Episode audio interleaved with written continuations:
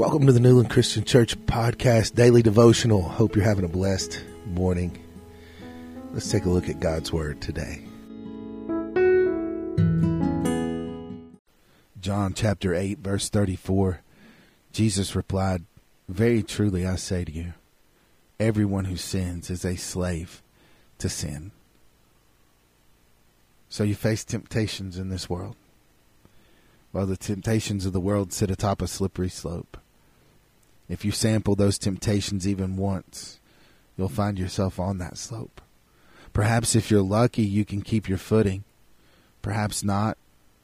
But of this you can be certain. If you never step foot on the slippery slope of sin, you'll never slide down it. You live in a world that encourages you to try any number of things that are dangerous to your spiritual, mental, and or physical health. It's a world brimming with traps and temptations designed to corrupt your character, ruin your health, sabotage your relationships, and wreck your life. And by the way, you know precisely which temptations are the most tempting to you and therefore the most dangerous. But you know, invariably addictive substances and destructive behaviors are described, at least in the beginning, as harmless pleasures, but they're not.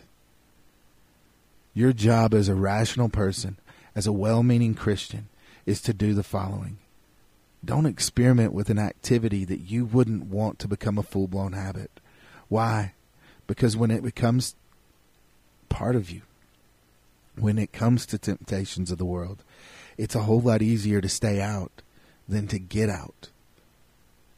In other words, the best time to cure a bad habit is to not start that habit when given the opportunity to try something that might turn into a bad habit, don't. That slippery slope might be steeper than it looks.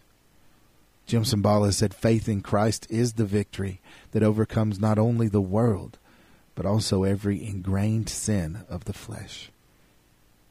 You know, as a child of God, you are no longer a slave to sin.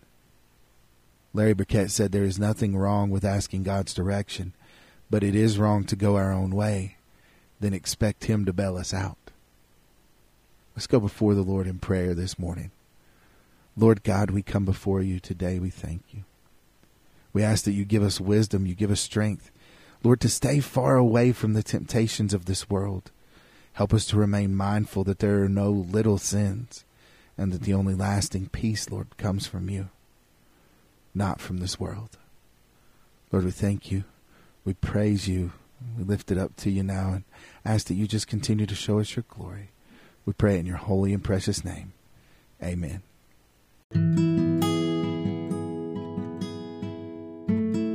Thank you for tuning in to the Newland Christian Church podcast. We hope that this will help you as you go throughout your day.